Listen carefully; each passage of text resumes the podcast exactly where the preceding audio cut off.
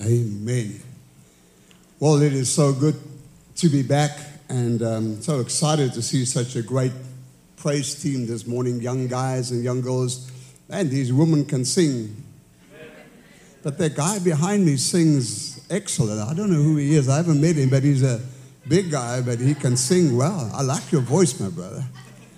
And then the bass player I even like the most of all because when I was in rock bands about 50 years ago, that's what I looked like. With a long hair down here. The only difference was I wasn't saved. I was a drunk and a drug addict and a adulterer and fornicator and you name it. And God miraculously saved me 40 years ago, and I am glad not to. I'm, I'm, glad I looked like that, but I'm glad I wasn't where I am. I am like I am now. This is good. Thank you, Lord Jesus. But that's what I look like in the, in, in the rock bands. Where is the bass player? not breaking you down, brother. I look the same way. You are good, my brother.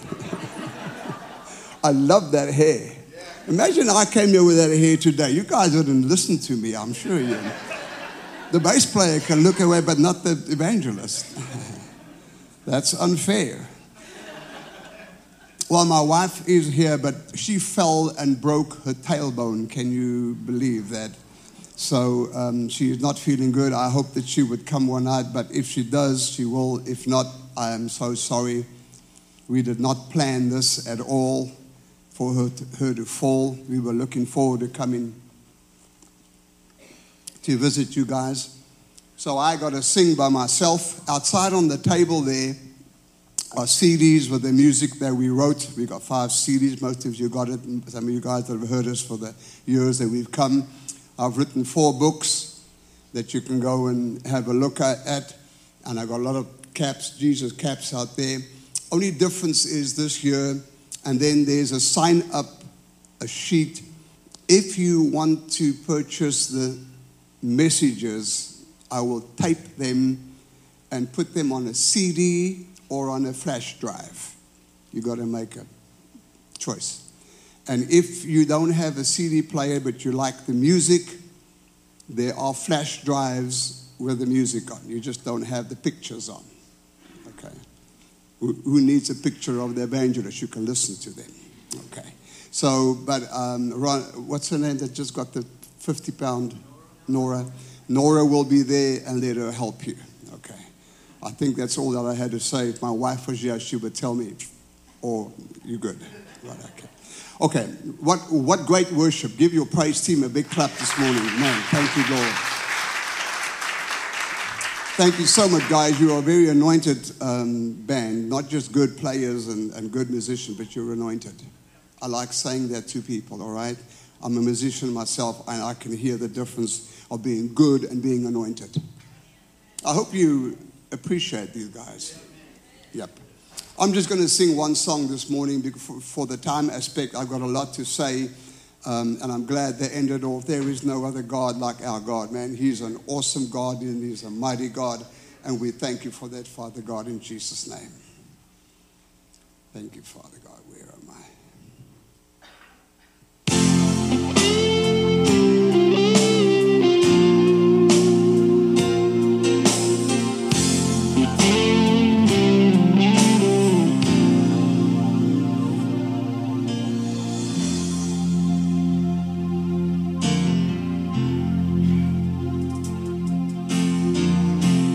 Great and mighty is my God. Great and mighty is my King. Great and mighty is my Lord. And I will bless his holy name and sing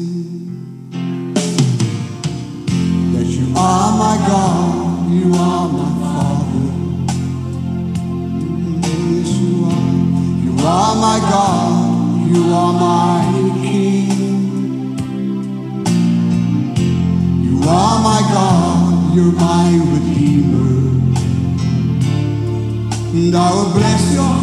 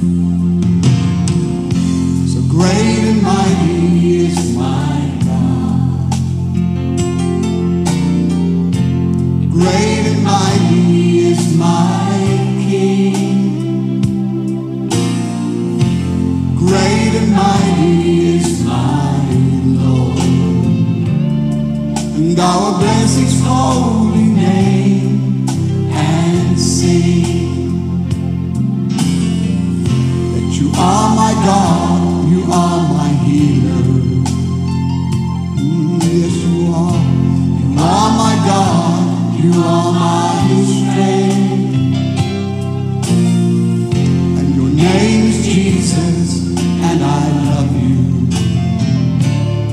And I will bless your holy name and sing.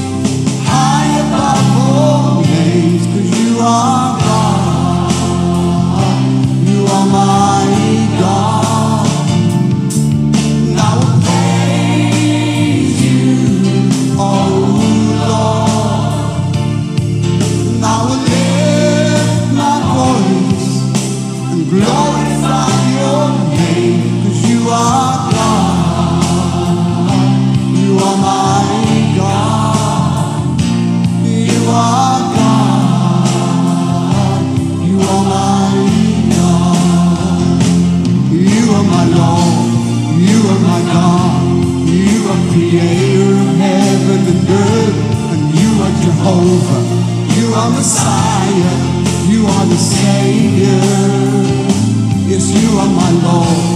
You are my God. You are creator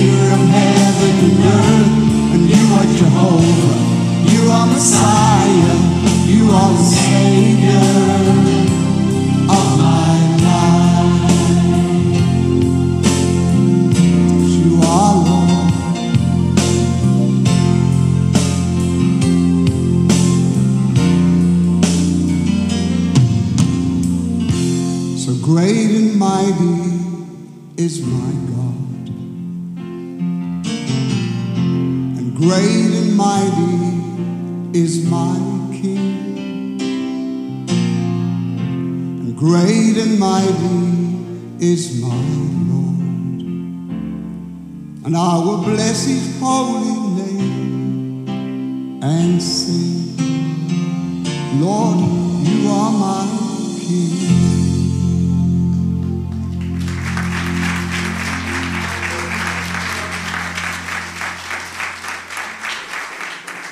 Amen. Thank you, Father God. We give you praise.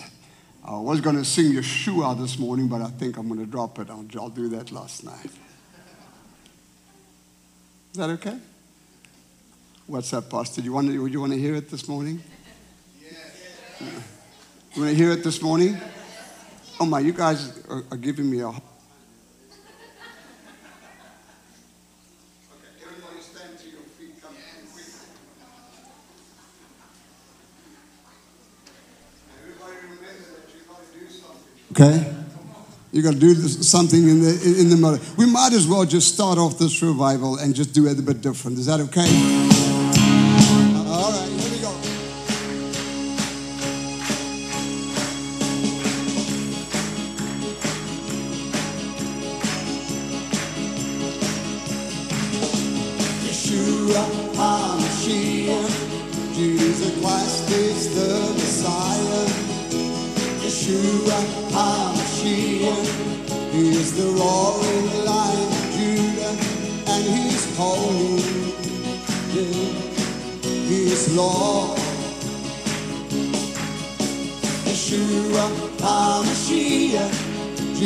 Christ is our Redeemer. Yeshua HaMashiach, He is the Savior and our healer, and He's holy. Yes, He is Lord. Come on, sing with me, sing Yeshua. Yeshua HaMashiach, He's my rock, He's my power. Yeshua HaMashiach, my shield and my strong tower, and He's holy. Yes, He is Lord.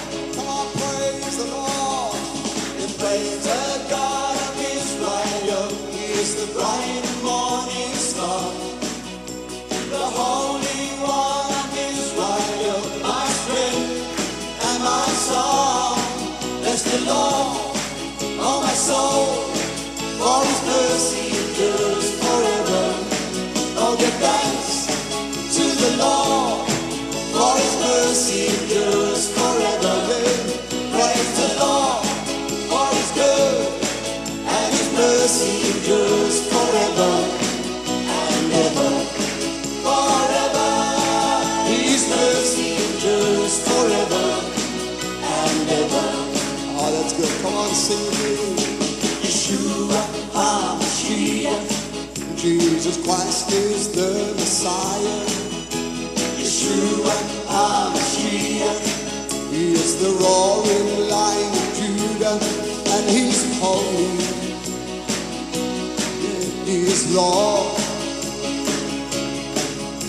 Yeshua HaMashiach, Jesus Christ is our Redeemer.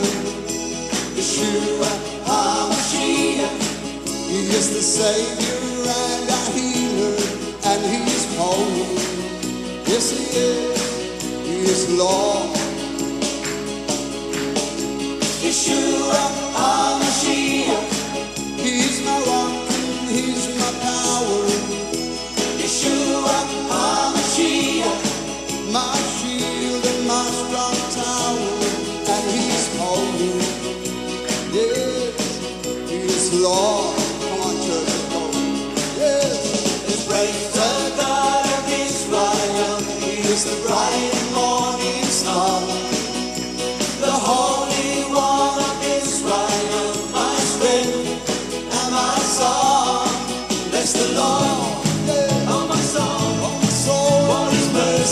mercy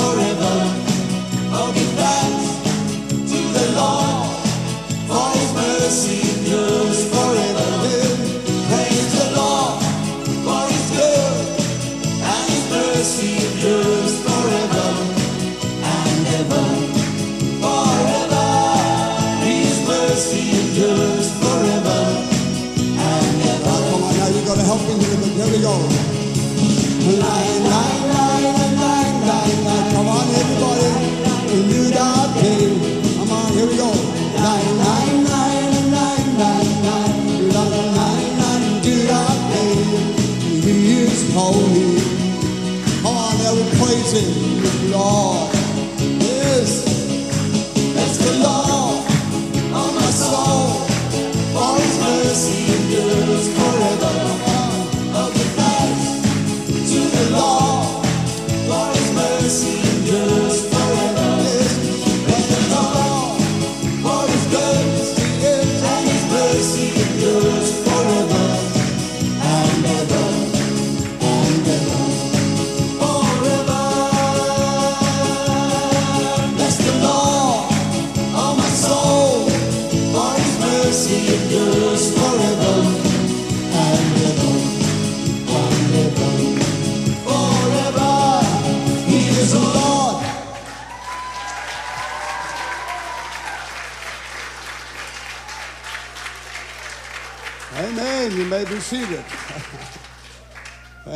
Father God. Okay.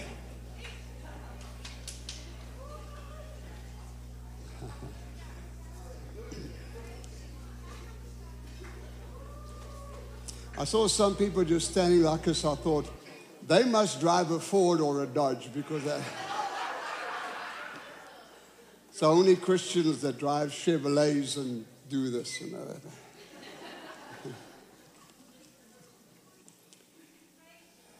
know.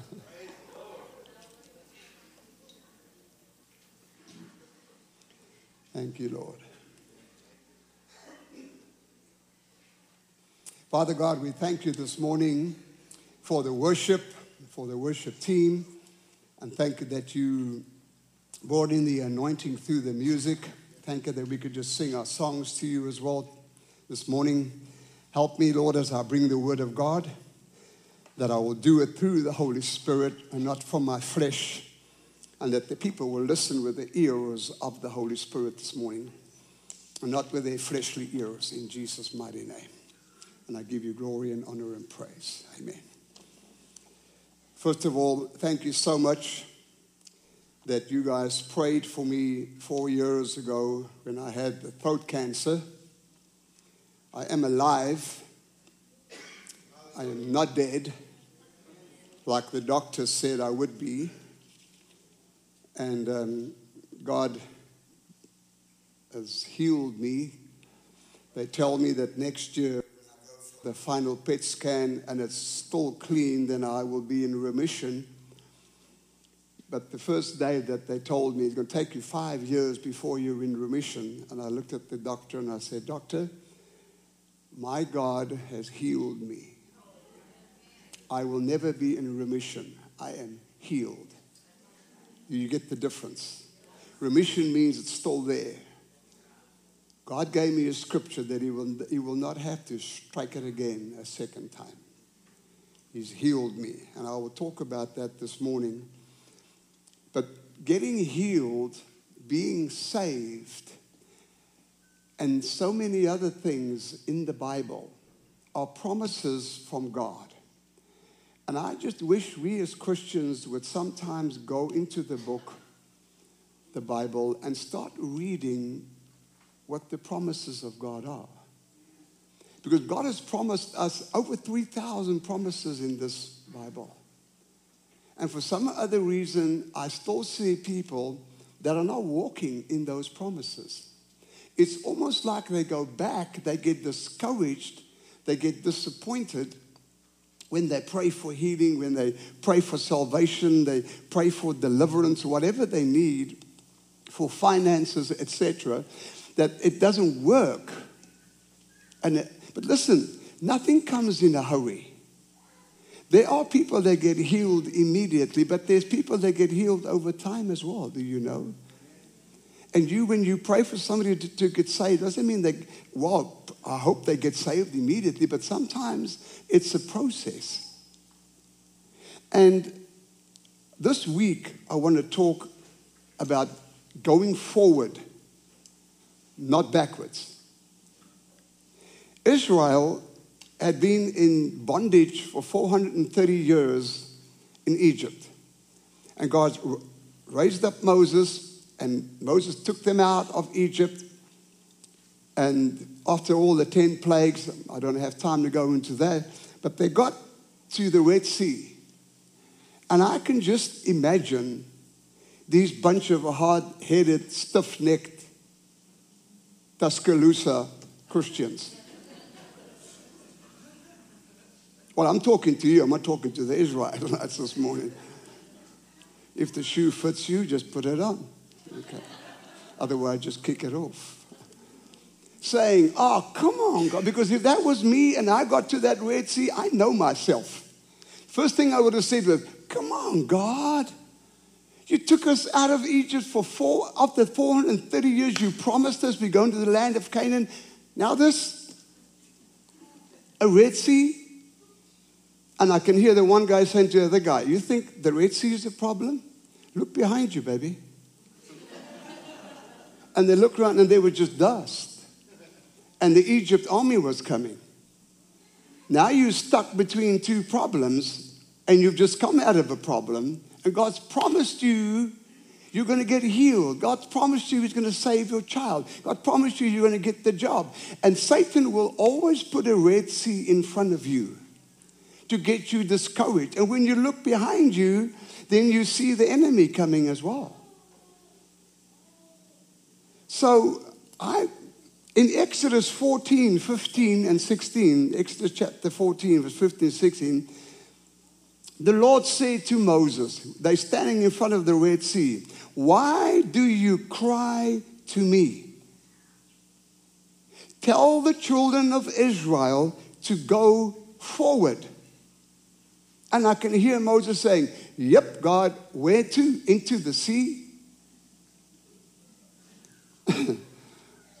and he said to Moses, Lift up your rod, stretch out your hand over the sea, and divide it. And the children of Israel shall go on dry ground through the midst of the sea. Imagine God telling you to do something when you're in front of a problem and you think this is stupid. This is not going to work. What's a rod going to? Well, Moses should have known that it's going to work because he changes another stick into a, a, a, a snake into a stick. He, he touched the water and it turned into, into blood. He should know that God could do this, but the people. You see, sometimes we preachers know what God said, but the people don't want to listen. They don't want to do what God tells them. So, in any case, open, there goes the Red Sea. And the people wow, let's go. And I thought about this. God will take your problem that's in front of you and He will divide it so you can go through it, not around it, not over it, through it. See, when I got this cancer, it wasn't taken away from me just because I'm a child of God or because I'm a preacher. I had to go through this thing and come out the other side an overcomer. And what God did was with the Red Sea is he opened it up that the Israelites could go through. He divided their problem. And then he used that problem to kill the enemy. And sometimes you'll have a problem in, in front of you and you think, oh my goodness, this is unreal. God wants to use the problem to destroy the enemy as well. And he can do it. And they got through. And they came out the other side. But you all know what happened. And uh, most of them didn't go get into their promise. Why? Because they went backwards. If you read Jeremiah chapter 17 with me, I'm just saying this as, as an introduction. We're going to go forward this week, not backwards. God told Israel to go forward towards the problem, go through it. In Jeremiah 17, chapter 22, 23, 24, God speaking to Jeremiah, and he said, Jeremiah, I did not speak to your fathers, and I did not command them in the day that I brought them out of the land of Egypt concerning burnt offerings and sacrifices. He said, When I took the people out of Egypt, I did not tell them about burnt offerings or how to sacrifice. He says, But this is what I commanded them. And I'm believing that this is a word for some of you this morning. Obey my voice, and I will be your God. You see, if we do what this book tells us, then we are wise people. Remember when Jesus said to them, Whoever builds their house on the rock, the word of God, I will reckon as a wise man. When Satan comes with his storms and his tricks and his wind and his rain, that house will stand. Right? Jesus said to them, or, or, God said to Jeremiah, I did not teach them about burnt offerings and sacrifices. I said to them, Obey my voice, obey the word of God and I will be your God, and you shall be my people, and walk in all the ways that I've commanded you, so that it may be well with you. Are you obeying God's word, church? Are you doing what Jesus said? Are you doing what God said? Are you loving your wife like you should? Are you submission to your wife like you should? Are you helping your husband? I mean, we are in submission to our wives, in any case. Are you bringing up your children in the ways of the Lord? Are you living by faith? Are you speaking right? How's your tongue? Are you paying your tithes? Are you paying your debt? Are you doing what the word says? Are you obeying God's word? Then God will be our God and, you, and we shall be his people. And he says, and walk in all the ways that I've commanded you, that it may be well with you. Yet, God said to Jeremiah, the people did not obey my word nor did they incline their ear, but they followed the counsels of their own dictates and their own evil hearts, and they went backwards, not forward. And I see a lot of Christians that God wants to heal, bless, prosper in all things, turning away and going back to their vomit like dogs do and they go, some of them even backslide and they go back into drugs, they go right back in. Never mind that, I see Christians that are confessing to know God and Lord, I love you, oh Jesus, I love you, but they become thieves, but they turn around and they rob God from not paying tithes. Or they love God, oh Lord, I love you, you are such, a, you're an awesome God, and then they turn around and love the worldly people, the worldly actors, the worldly people that serve Satan and we hero the worldly heroes, but then we say, God, we love you. How can you love God and the world? And the church has got to wake up because Jesus is coming back. And if we want to go forward in our lives, I don't know about, about you, but I want to go forward because I want to hear these words one day Welcome, well done, faithful servant. I don't want to mess myself up, and I want to have a good place in heaven. I just don't want to just scrape into heaven. I want God to be proud of me. And I want to do what I want to, I want to do what I have to do as a child of God. Are you going backwards or do you want to go forward? I don't know about you. I want to go forward. Everybody say, I'm going forward, not backwards. And that means what the stuff that you did in the world, the things that you liked in the world. Remember what 1 John 2 15 said? Do not love the, the world, the worldly system, the antichrist, the abortionist, homosexual attitude world out there. Don't love that kind of one world system, satanic system, and don't love the things that are in that. I still don't understand, and I'm not a political person, but I cannot understand how somebody can vote for somebody that says abortion is okay. It just doesn't make sense to me. I'm from Africa, maybe I'm a bit too blunt, but I cannot do that. If there's nobody else to vote for, then I don't vote. But I will not vote for people that kill babies. Right. Any case, that's not what I'm talking about this morning. I've got to watch out that I don't get carried away. I want to go for, I want to obey God's word and I want to go forward. I want God to use me. And every Christian should have that attitude. Now, there, comes a, there was a time when you were in your mother's womb. Can, uh, all of you remember that? and when you were born, the doctor went, Pah!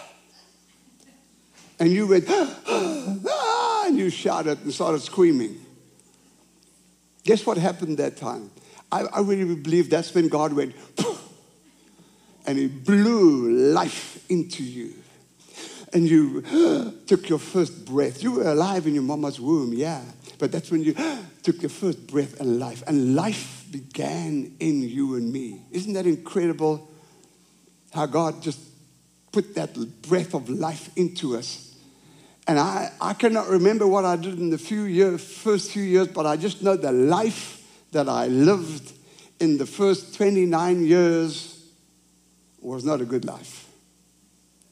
If I had died anywhere in between the first 29 years of my life that Jesus gave me life, I would have gone straight to hell. I was not saved. I was not talking about God. I didn't believe in God, I didn't believe in Jesus or the Bible, nothing. Drugs, alcohol, women, and money, and bands. That's all that I was interested in. And what a life I lived. What a waste of 29 years.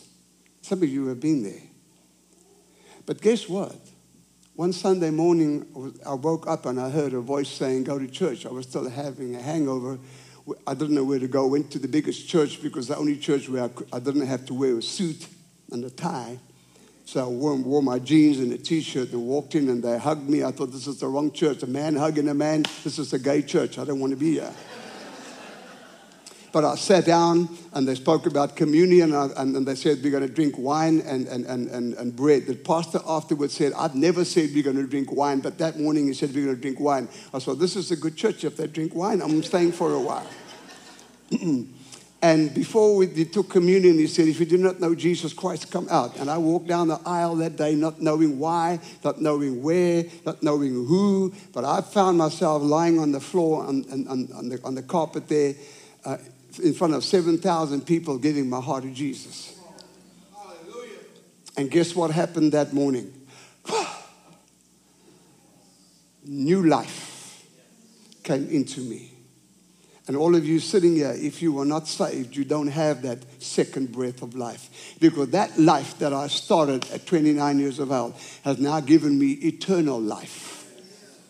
This is going to make sure that I'm going to get to heaven because Jesus died on that cross, forgave all my sins. I repented and confessed. And I will not go back to drugs. I will not go backwards to alcohol. I will not go backwards to women. If I look at another woman, my wife will kill me in any case. So I will not do that. I will go forward serving God as a holy, chosen, righteous servant of God. I don't know what I want to go do back in the world. The world is behind me. Look, I'm a brand new creature in Christ Jesus. Are you Christ like? Are you living Christ like? Because the first years that you were not saved, you were living world like, worldly like. Now that you've got Jesus in you, you must be living the life of Jesus because He's the one that gave you life. Do you remember 1 John 5 12? He who has the Son has life. He who does not have the Son does not have life in him. Mm.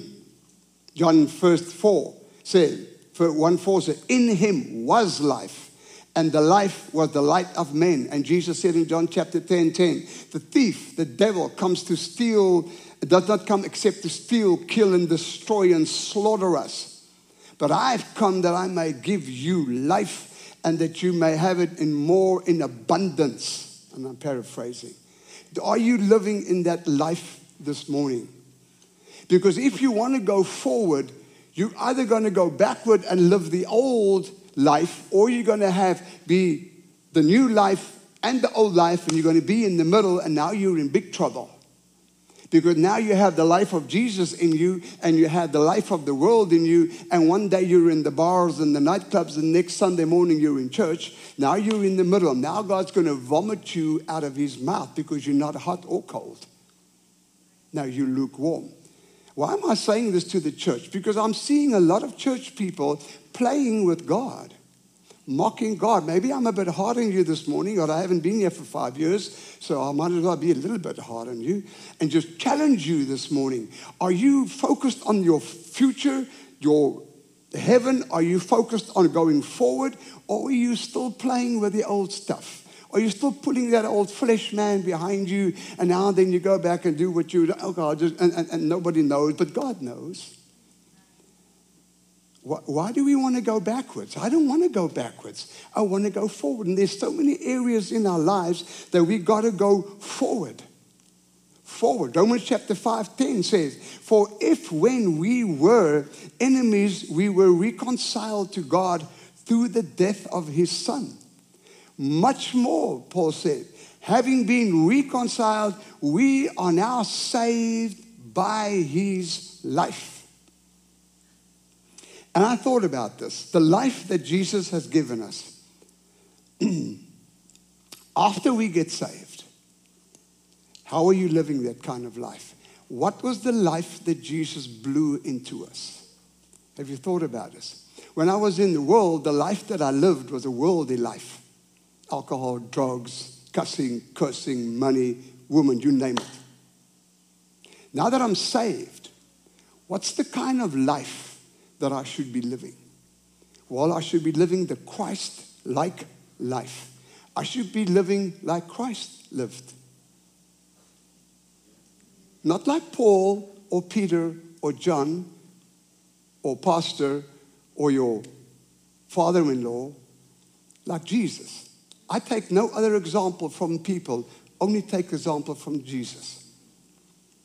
And I want to live like Jesus wants to. I want to be I want to become more like Jesus every single day. Hansie, why are you so serious? Because when they tell you you got stage four cancer in your throat, that's a wake up call. And then when they tell you you got to have chemo and radiation, and I said, okay, tell me about it. And they say, well, one thing is the radiation that you're going to get in your head and neck is the worst radiation and the worst chemo that you can get. And you can ask people about it, you can ask doctors about that. Because they said the side effects is unfortunately, if it works, you will live, but you will not have a normal life again. You are a preacher, right? Yes, sir. Well, you will most probably preach not with your normal voice again. You will never be able to sing again. Thank you very much. I think I just did that just now. Okay. You will lose your thyroid. It will not, you, it'll burn up. Your vocal cords will be harmed for the rest of your life. The guy told me, You most probably sound like this when you talk. I said, Okay.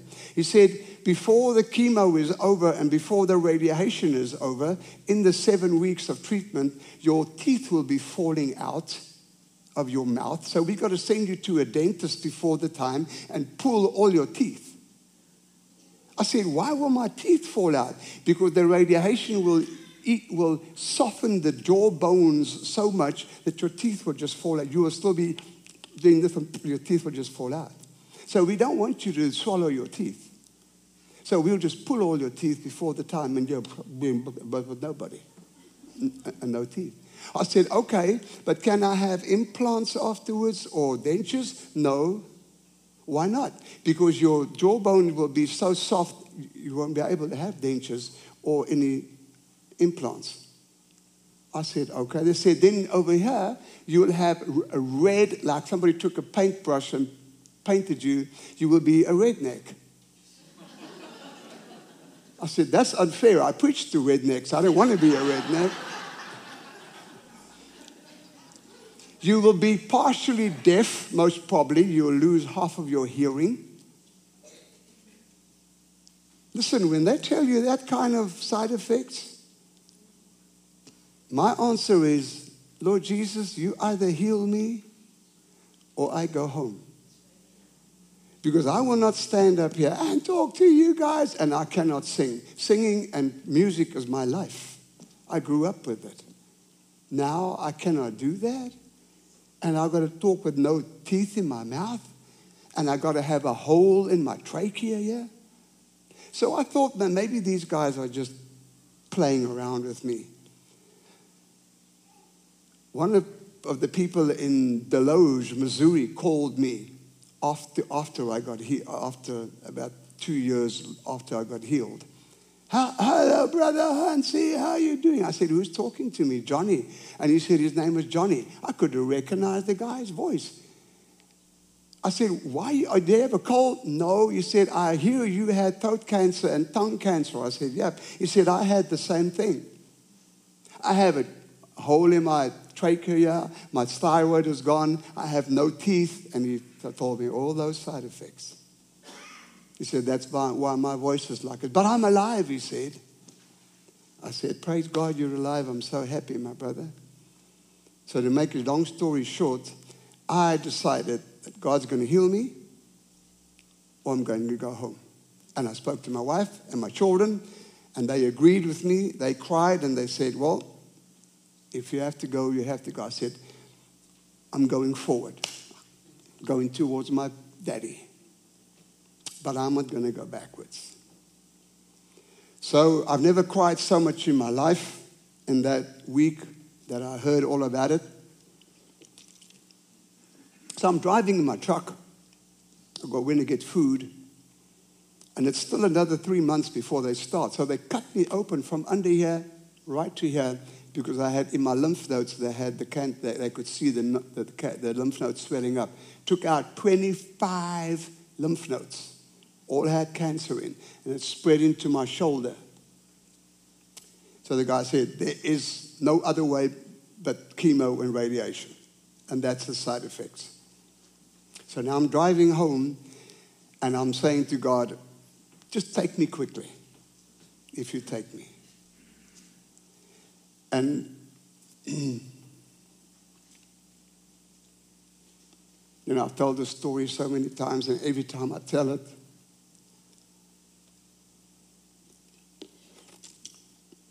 I just get a little bit. I hear this voice. I've been a preacher for 40 years, and I've heard God's voice, the Holy Spirit voice, but I've never heard God's voice. There's a difference. That small little voice that you hear, the Holy Spirit. But this was the voice of God. I was driving and I stopped next to the road. I was crying so much that I couldn't see. I just stopped next to the road and I was just shouting out and crying out to God. And I hear this voice, but this voice shook me. I didn't hear it. It went in me, through me. My whole body started shaking like I thought I was getting a seizure or something. And then I realized, no, this is most probably the same God that spoke to Israel and Moses at the mountain. And the Israelites said to Moses, We're getting out of here. This voice is too powerful. This voice is like thunder and like lightning. You listen to God, but we're getting out. And that's what it felt like, like thunder and lightning. But still, it was the most gentlest, loving voice that I've ever felt, not heard in my, in my spirit, man. And he said to me, Hansie, I said, Yes, God. He said, you, and this is what he said, You know that I did not give you cancer. I said, Yes, God, I know. He said, The devil wants to kill you. I said, Yes, God. He said, But I'm going to heal you. Oh, my goodness. And I cried. And he waited for me. I don't know how long I sat there. He said to me, I'm going to heal you. And I just thank you, Jesus. Thank you, Jesus. He said, But, but, and some of you might say this was not God, but I know it was God. He said, I want you to do something for me. I said, Okay, God. What do you want? Anything. Anything you want me to do, I'll do it. Big mouth. He said, I want you to go to Dallas because I'm in Tyler, Texas. It's two hours away. He said, I want you to go to Dallas and take the treatment. I said, For what? You said you were going to heal me.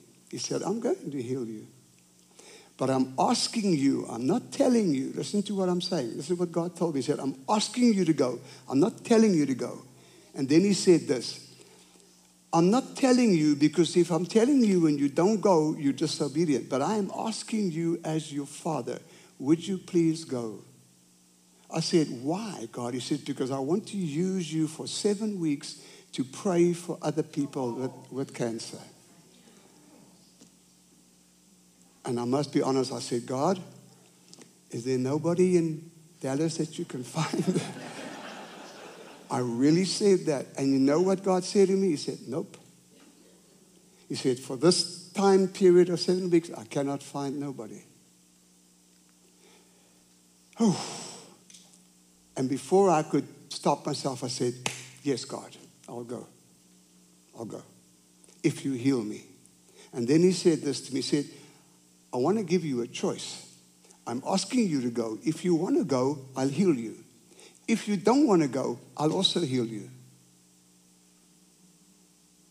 So he put me in the middle of, he tells me he's going to heal me, and if I don't go, he'll, he'll heal me.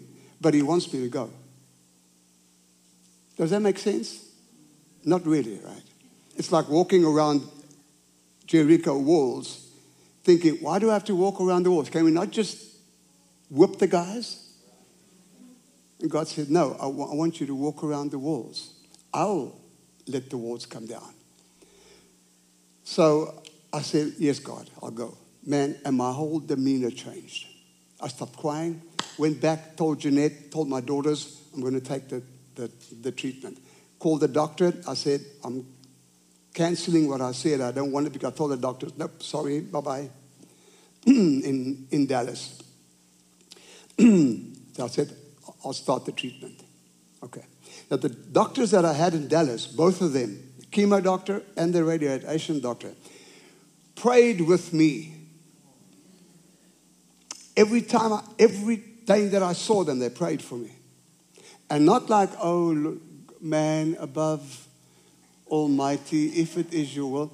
No, in the mighty name of Jesus Christ, Lord, we agree with Brother that, that they sounded like Pentecostals, evangelists. This is serious. So, guys, I got there. I had to cancel from April for the whole year, no, no services no money.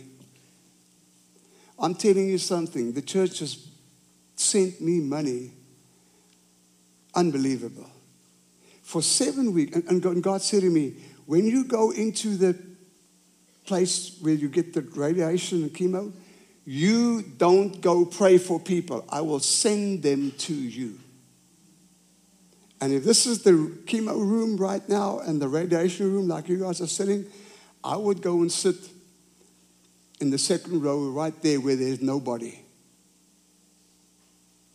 I would not go and sit next to somebody. And I kid you not, it wouldn't be five minutes, somebody would come sit right next to me. And God, Holy Spirit, small little voice say, pray for her.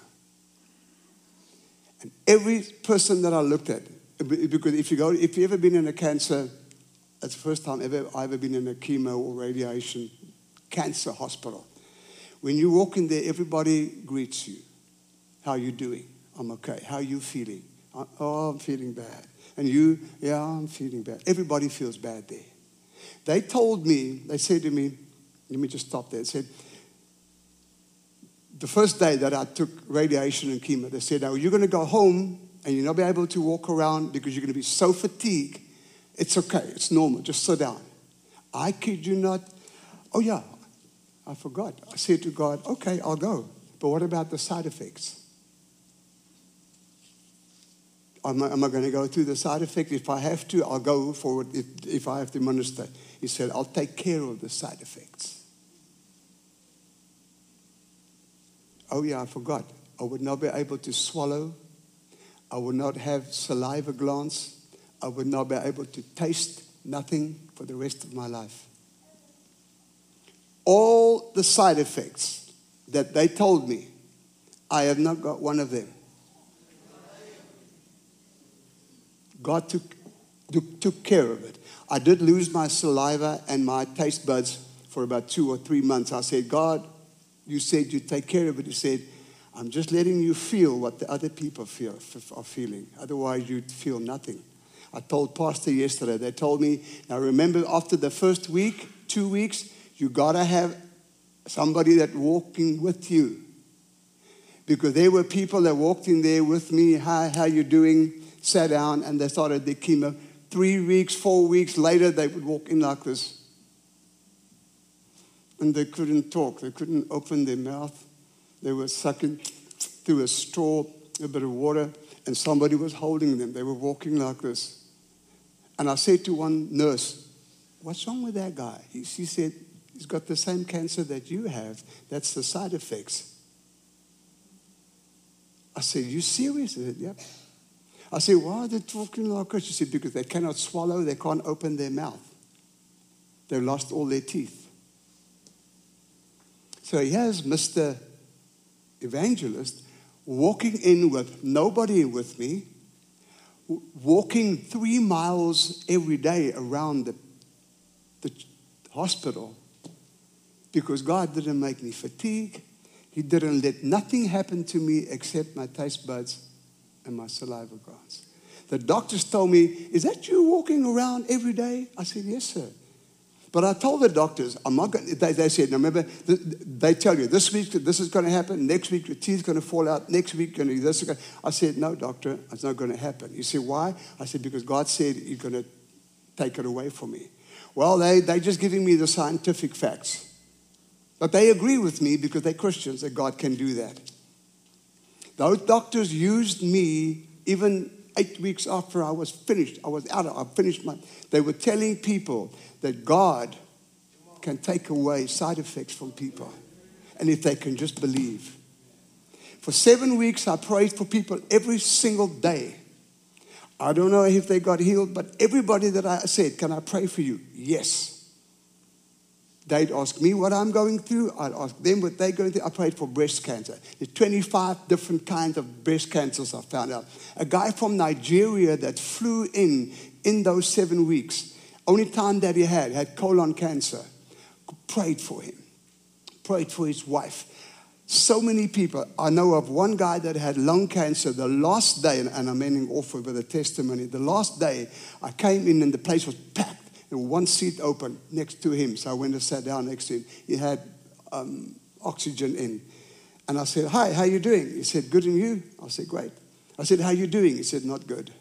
The doctor said, I got, lung, uh, I got lung cancer and they can't get rid of it. Today is my last treatment. I said, Can I pray for you? You know what he said to me? He said, I wondered when you were going to pray for me. I said, Why are you saying that? He said, Me and my wife come in here every day because he was one of the guys that walked like us as well with lung cancer. He said, Every day we come in here and you come in, and I felt so, hum- so humble. He said, There's a light shining around you every time you walk into this cancer hospital. And then I see you praying for other people. I said to my wife, I wish you would pray for me as well. And the last day, God put me right, right next to him. I prayed for him. His name was Joe. And six months later, eight months later, when we had our second PET scan, he called me back. He said, Hallelujah. No cancer. And he was healed. He said, And you know what? I'm a Baptist. I never even believed in, in, in healing. and God used me those seven weeks. And I'm so thankful for your prayers. Thank you. But I want to tell you one thing. It doesn't matter what you're going through. I went through the cancer. Maybe you're going through diabetes or heart problems or cancers or marriage problems or child problems or husband problems, wife problems, financial, you, name it. God can get you through your Red Sea. He got me through. But if we're going to go backwards, the Israelites never got to the Canaan because they went back into the desert and they died in the desert. We're not a bunch of desert walking Christians, are we?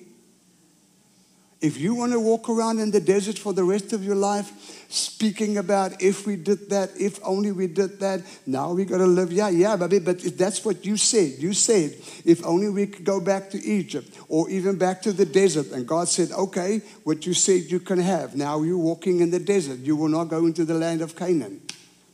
I don't know about you. I don't want to speak myself back into trouble. I want to speak myself into the future. I want to speak myself where God wants me to be and the promises that God has made me. It's already too late.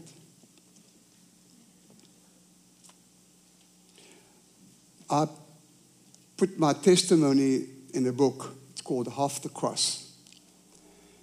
They, 10 bucks. If you know somebody that's got cancer, give it to them. And uh, the far more details that I could not say now, I've already made it too much time. First hand up and get a free book. Come, Baba. Your dad got cancer. What cancer? He had colon cancer. He had colon cancer. They removed it all. The cancer was not his. No, no. Is he healed now? He's Thank you, Jesus. Yeah. That's awesome. You've got a good voice. And both you girls have got excellent voices.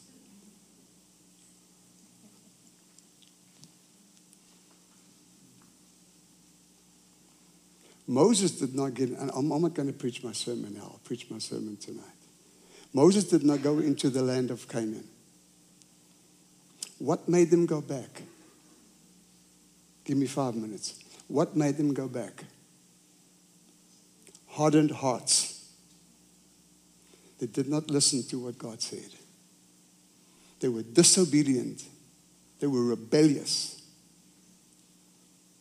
When God said go, they didn't go. That's why when God asked me to go, I said, Yes, Lord. And you don't have to get cancer to go forward. But listen, the life that I'm going to live now is the life that I want, I want to live so I can, I can be a testimony for God. And whatever you're going through, God can use that life. Please. And I know you've got a lot, most of you sitting here have got problems because Satan comes to steal, kill, and destroy. And he will whip you if you go backwards, he will just get you right back to where you were. The Israelites were so disobedient. And then they complained so much. How's your complaining life? Are you complaining about everything? Or are you saying, I'm going to do what God said? If you are sick, please find some scriptures in the Bible and start quoting them. every day when I walked around that hospital, God told me that He was going to heal me, right? Right? You know what I did when I walked around that hospital three miles every day? Thank you, Jesus, I'm healed. I can do all things through Christ who strengthens me. You are my God. You are my rock. You are my healer. Thank you, Lord, you've given me life. You satisfy my mouth with good things. For three miles, I walked around quoting scripture. Why, Hansie? God told you He was going to heal you to get my faith lifted up. Because if I don't do that, Satan will whip me quickly. Quickly, quickly, quickly. I had to still do my part and keep my faith up there.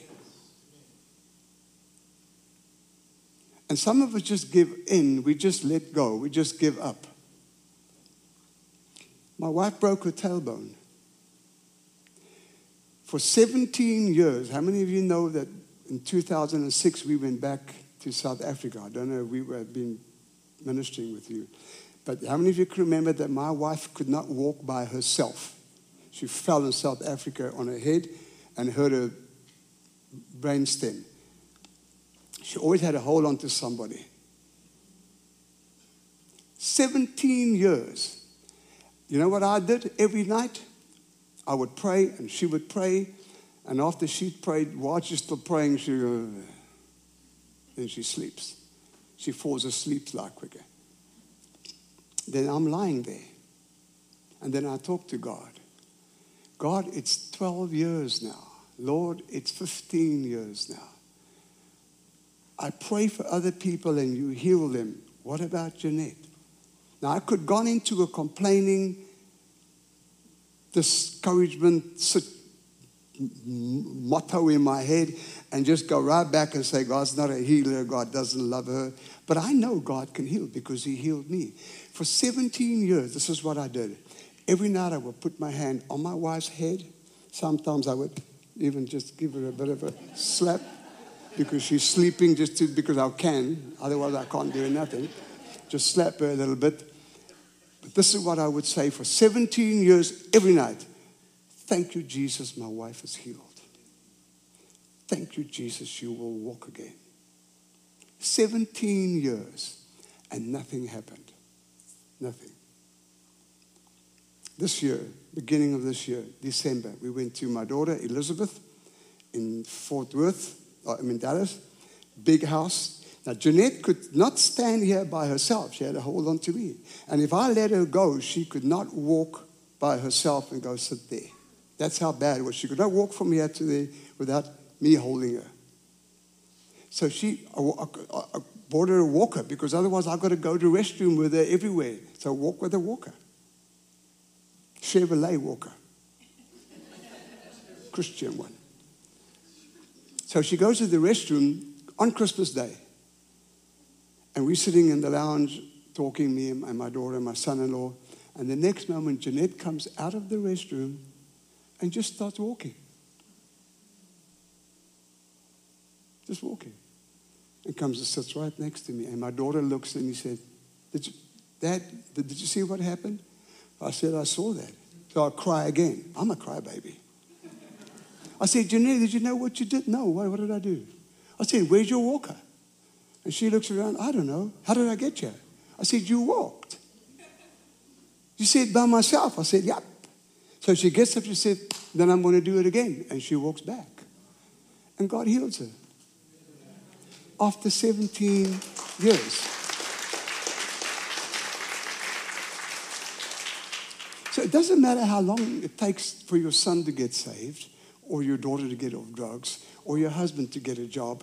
You just keep on speaking the word, which is the power of God that will save and heal and set us free.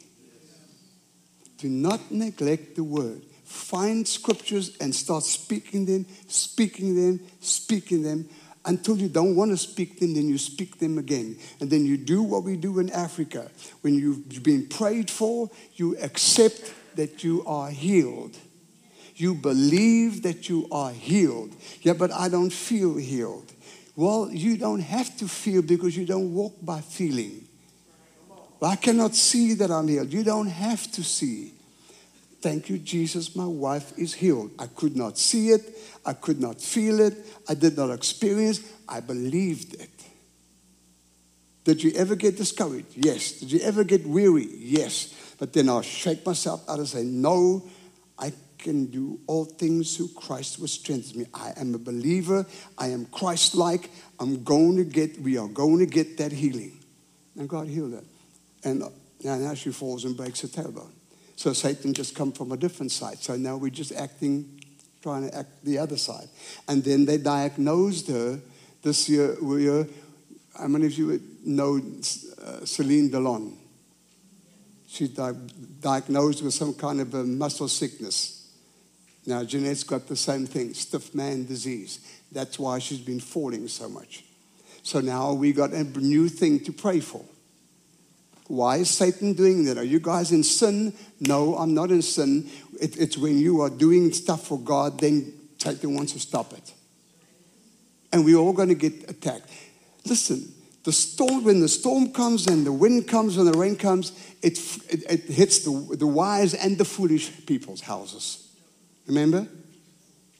Just the outcome is going to be different. The foolish man's house is going to fall down, but yours is going to stand because you placed it on the rock, on Jesus Christ. You wise. Don't you become foolish. You know what the word fool means, eh? Foolish means. Do you know what the word foolish means in the Greek? Stupid. It actually means being like an idiot. Evil, evil in the Hebrew. Nabla in the Greek. And then another word for foolish, which you're not going to like, is moros. I think I'll stop right there. I don't want to be a moron or stupid because I build my house on what world, what the world says or what Dr. Phil says or what my neighbor says. I want to build my house on what God's word says so I can become wise in the Lord. Because that's when I'm going to be able to go forward. That's when I'm going to be, achieve something. And that's all that I did when, when I went through that cancer, knowing that God's going to heal me, but I still had to fight the good fight of faith. And with my wife, and with my ministry, and with everything we do, we have to do that. Yeah, but I'm not a minister. I'm, yes, you are a minister. You are all disciples of the Lord Jesus Christ. And you all got to fight the good fight of faith. Amen.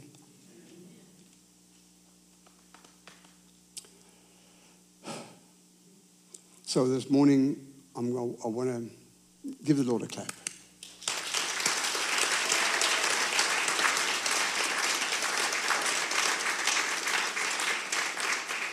And I'm sorry that I'm ending so late, and I, I, didn't even preach my sermon. I'm just talking to you now. If you want me to preach it, I'll go and preach it, but don't take another half an hour. I'd rather pray for people this morning. Everybody stand with me quickly. Come. Is there anybody here this morning that has got the heart to put your hand up and say, I am not saved. I need Jesus Christ as my Lord and my Savior. Ma'am, can I pray for you? Put your hand up. Did you put your hand up? Are you saved? Come, do you need Jesus? Are you saved? I want to pray for you in any case. Is there anybody that's not saved? That has not accepted Jesus Christ as your Lord and Savior. Why am I doing it openly like this? Because we don't have to hide, hide that. Here. If you don't have to hide to say, I want to accept Jesus. Is everybody saved here? No, yes? Yeah, well, say yes. Okay. Well, then you at least got one Canaan uh, in front of you, eternal life, forever and forever. You better get there. Don't talk yourself into it, being a desert Christian and start walking around and thinking you're not going to make it. Yeah, but I'm. I, Just because you prayed a prayer doesn't mean you're saved. The praying a prayer doesn't save you. Living a Christ like life, repenting, confessing your sins, and living like a Christian, that saves you. Just by saying it. I mean, some people can say, Lord, I love you. Please save me. Thank you that I'm saved. And go right back and do, do what they have to do. Is anybody with cancer here this morning? I've been praying for more people with cancer that, that, that people that have cancer. Is anybody that got cancer here that needs prayer? Come. Any other need, physical need that you have? Would somebody just come? Where's my, can my team play a little bit for me in the music, if you don't mind, just softly? Anybody that needs healing? I'm telling you one thing, after being in that cancer hospital, gee, there are sick people there, man. There are sick people there. If you have to go, give me a few seconds or just go softly at the back. I'm going to start praying for these people. And if you have to go, then come back tonight and then I'll start preaching.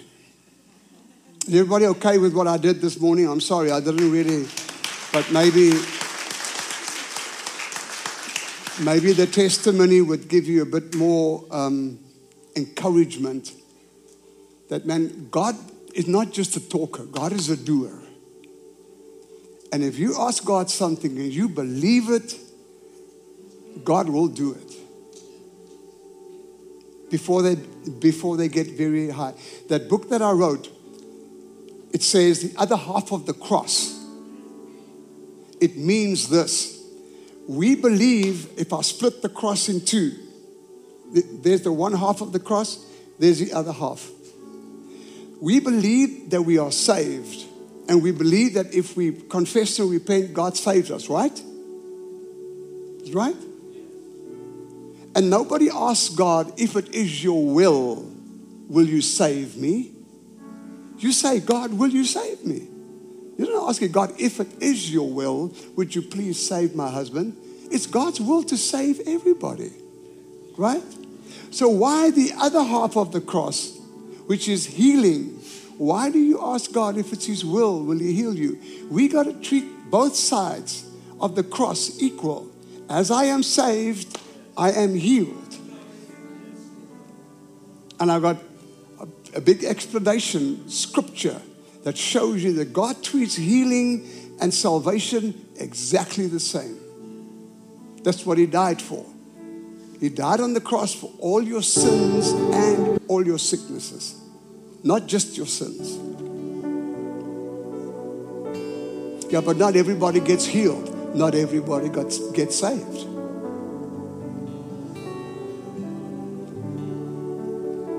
God's good. Thank you so much, man. I like your hairstyle. I'm going to pray for these people.